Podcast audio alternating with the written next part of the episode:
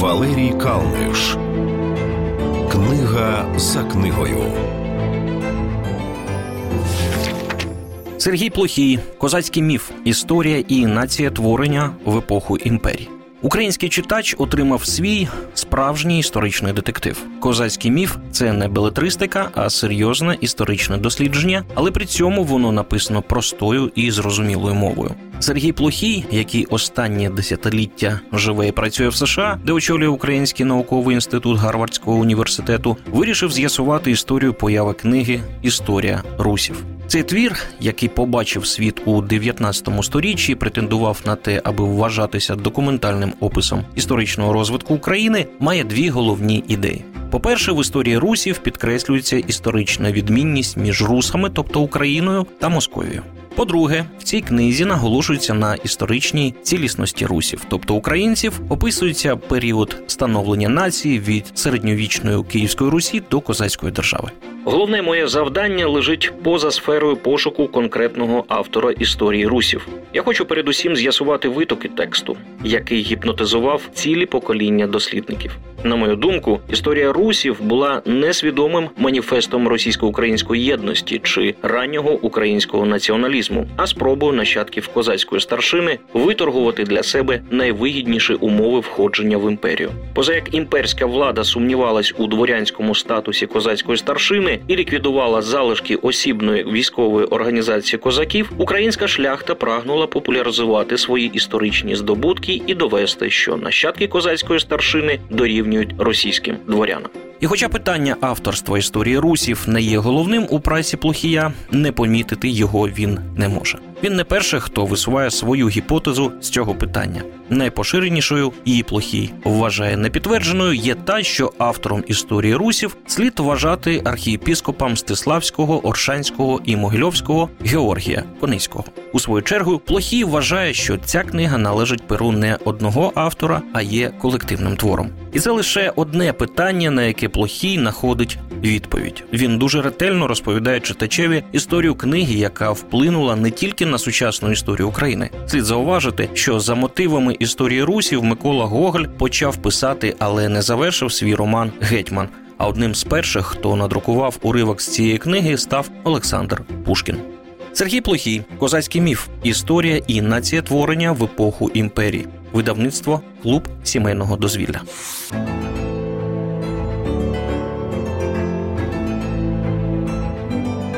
Валерій Калниш. Книга за книгою. Салман Ружді два роки, вісім місяців і 28 ночей. Роман Два роки, вісім місяців і 28 ночей можна віднести до сатири або казки. Сам Ружді називає цю книгу найбільш забавною з усіх.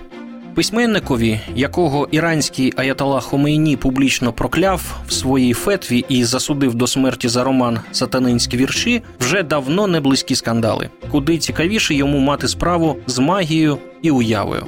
Починається історія наприкінці 12 століття, коли до філософа Ібн Ружді, більш відомому під ім'ям Авероес, підлученому від двору в захопленій арабами Іспанії, приходить молода дівчина.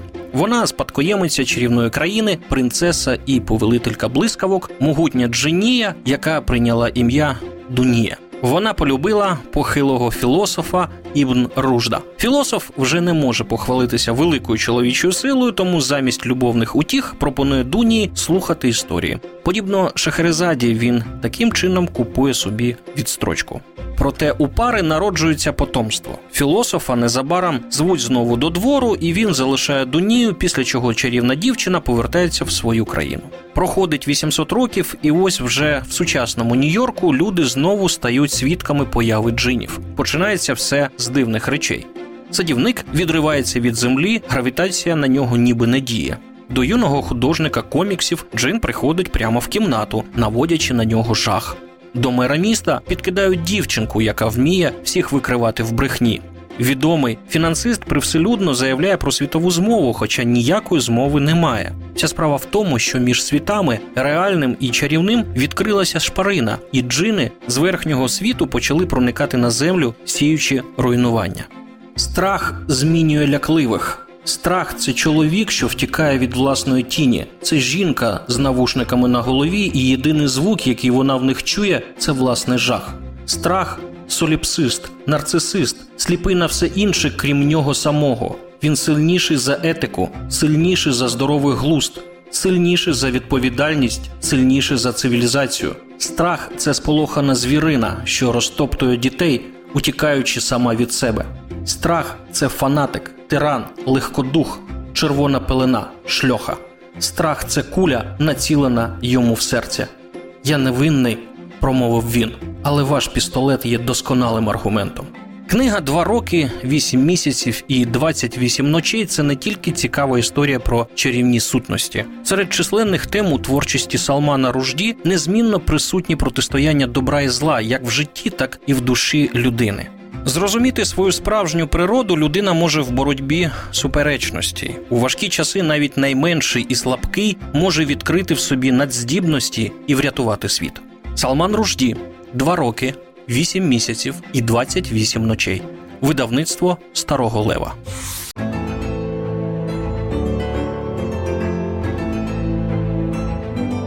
Валерій Калниш. Книга за книгою. Савік Шустер. Свобода слова против страха и уніження. На самому початку своєї книги журналіст Савік Шустер попереджає, що, хоч з неї читач і дізнається про політичні залаштунки, це ж вона не про це.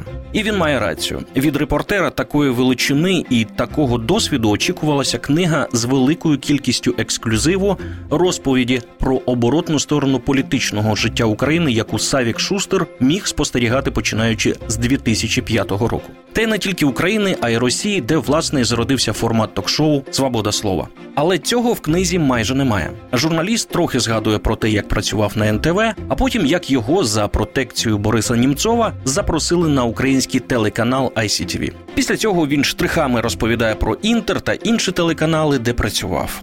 Дуже часто він розповідає те, чому телеглядачі і так були свідками. Достатньо підняти архіви програми. А від книги все ж очікувалось, що в неї буде те, чого ми не бачили і про що не знали. Савік Шустер розповідає про те, чому сам був свідком. Дуже рідко він переказує події з чиїхось слів, при цьому зберігаючи анонімність джерела, як, наприклад, у випадку з колишнім президентом України Віктором Януковичем, який стався 29 листопада 2013 року, в день, коли він повинен був у Вільнюсі підписати угоду про асоціацію України і ЄС.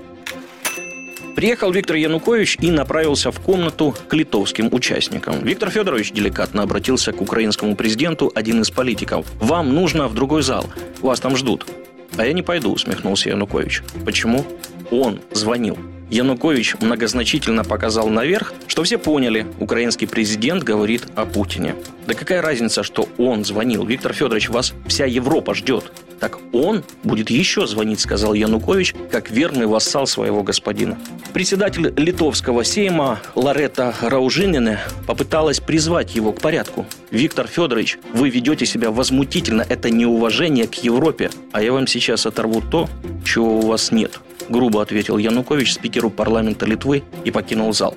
Мог президент Украины, находясь в таком состоянии, отдать приказ избивать студентов? Мог, конечно. В тот вечер в нашей студии никто не подозревал, что через несколько часов на Майдане вспыхнет начало революции. Звичайно, мова в книзі не тільки про президента Януковича, є й про чинного голову держави Петра Порошенка. До нього Савік Шустер пітету не відчуває, вважаючи його винним не тільки в тому, що йому довелося закрити свою студію і покинути Україну, але й в цілому в небажанні та неспроможності приймати державницькі рішення. У другій частині книги Свобода слова проти страха і уніження читач дізнається, що Савік Шустер ставив у себе в студії соціальний експеримент. Справа в тому, що Шустер є прихильником теорії геополітики емоцій, запропонованої французьким вченим Домініком Муазі. Теорії не надто відомої і популярної. Її суть полягає в тому, що є всього три емоції, які обумовлюють поведінку мас і їх долю: це страх, приниження і надія. А тепер згадайте питання, яке ставив ведучий на початку програми. Часто воно звучало так: з якою емоцією ви увійшли в студію? Опитування тривало 14 місяців, і його результати лягли в основу того, що Шустер називає карта емоційного стану жителів України. Кожен може сам оцінювати науковість та доцільність цього експерименту. Мені він здається сумнівним, як втім, і сама теорія геополітики емоції. Все таки це спрощення зводити багатство емоційного життя не тільки людини, а й народів, поколінь до трьох параметрів. Тому про результати цього експерименту я розповідати не буду, а дізнається їх тільки той, хто вирішить прочитати книгу до кінця. Савік Шустер. Свобода слова против страха и унижения. Издательство Bright Books.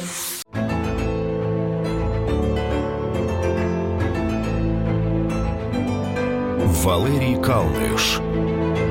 Книга за книгою. Томас Еріксон в оточенні ідіотів або як розуміти тих, кого неможливо зрозуміти. Ідіотами ми часто вважаємо тих, хто нас не розуміє, або тих, кого не розуміємо ми. Поза очі, деякі так кажуть про тих, з ким працюють, менше про тих, з ким живуть. Але будьте впевнені, дехто так каже і про вас. Томас Еріксон, шведський письменник, психолог соціальних комунікацій, біхвіоріст та особистий тренер. Як письменник він дебютував у 2011 році з кримінальною серією про біхвіоріста Алекса Кінга, але відомим він став завдяки науково-популярним книжкам про спілкування та поведінку людей. Зокрема, мова йде про книгу в оточенні ідіотів. Томас Еріксон поділяє людей на чотири кольорові типи. Він описує логіку поведінки, темперамент, систему цінностей представників кожного з кольорів. Слід зауважити, що система поділу на чотири категорії далеко не нова. Ще Гіппократ у 5 столітті до нашої ери описав чотири типи темпераменту, які визначаються тією рідиною, яка нібито переважає в організмі. Так ми дізналися про сангвініків, холеріків, флегматиків та меланхоликів. У 20 столітті Карл Густав Юнг поділяв характери в залежності від домінуючої функції. Так, сенситив реалістичний, але може видатись занадто прагматичним. Інтуїтивіст схильний до ілюзорного сприйняття дійсності. Інтелектуал не завжди може оцінити ставлення до нього, а емоціонал бентежиться, коли його просять пояснити, що і як він робить. І ось типологія Еріксона. Недовго думаючи, він також вів чотири типи і, недовго думаючи, назвав їх просто червоний, жовтий, зелений та синій. Багато людей з числа тих, кого ви зустрічаєте на життєвому шляху, володіє якостями, які вам хотілося б мати, часто аж до заздрощів. Звісно, адже ці люди опанували певні риси, які, скоріш за все, не вдалося опанувати вам. Можливо, ви хотіли б стати більш рішучими, як червоні, або ж бажаєте, щоб комунікація з незнайомцями не була такою складною, як це вдається жовтим. Ну або ж вам хочеться зменшити кількість стресових ситуацій у своєму житті, коли вирішення справ супроводжуються спокоєм. Так роблять зелені. А можливо, ви взагалі жалкуєте, що не можете змусити себе впорядкувати всі ділові папери, як це зробили ті самі сині. Тож чи правда, що навколо нас всі ідіоти? Або ми просто не можемо прийняти те, як мислять інші? Це, мабуть, основне питання, на яке можна спробувати знайти відповідь, прочитавши цю книгу. Але я не здивуюся, якщо хтось скаже, що її написав справжній ідіот. Томас Еріксон в оточенні ідіотів або як розуміти тих, кого неможливо зрозуміти. Видавництво Фоліо.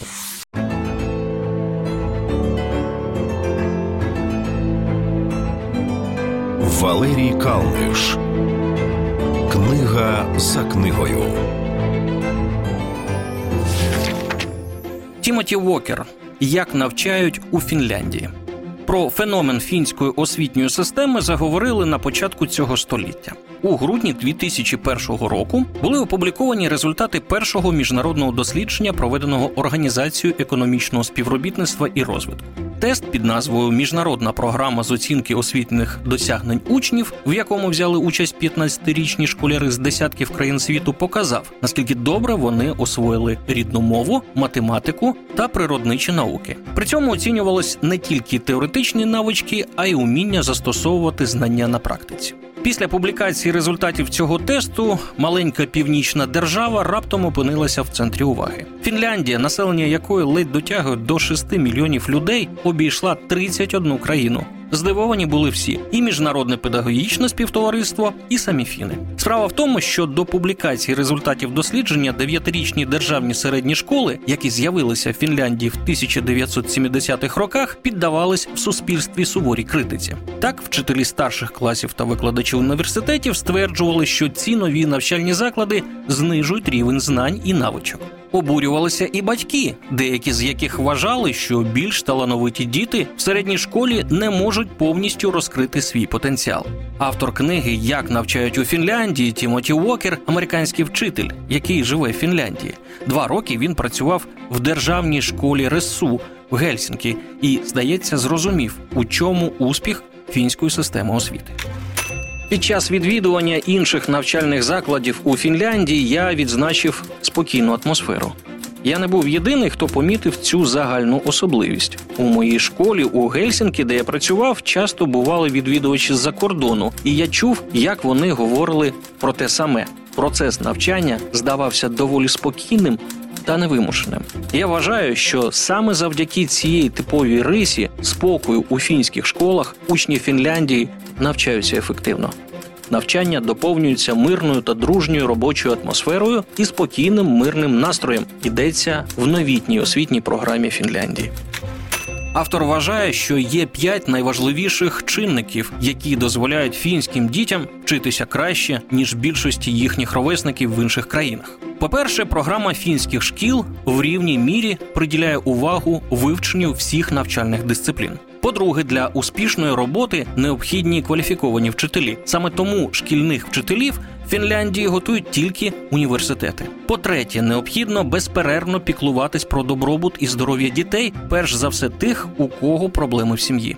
По-четверте, школами повинні управляти не адміністратори, а вчителі, які в разі потреби можуть самі провести урок. І по п'яте, необхідно пам'ятати, що на особливості процесу навчання дуже впливає позашкільне життя учнів. Саме тому в Фінляндії існує потужна мережа позашкільних асоціацій і клубів. Завдяки цьому зараз троє з п'яти молодих фінів регулярно присвячують частину вільного часу спорту чи мистецтву, і 90% з них мають принаймні одне хобі, що безсумнівно позитивно впливає на їхні досягнення в школі.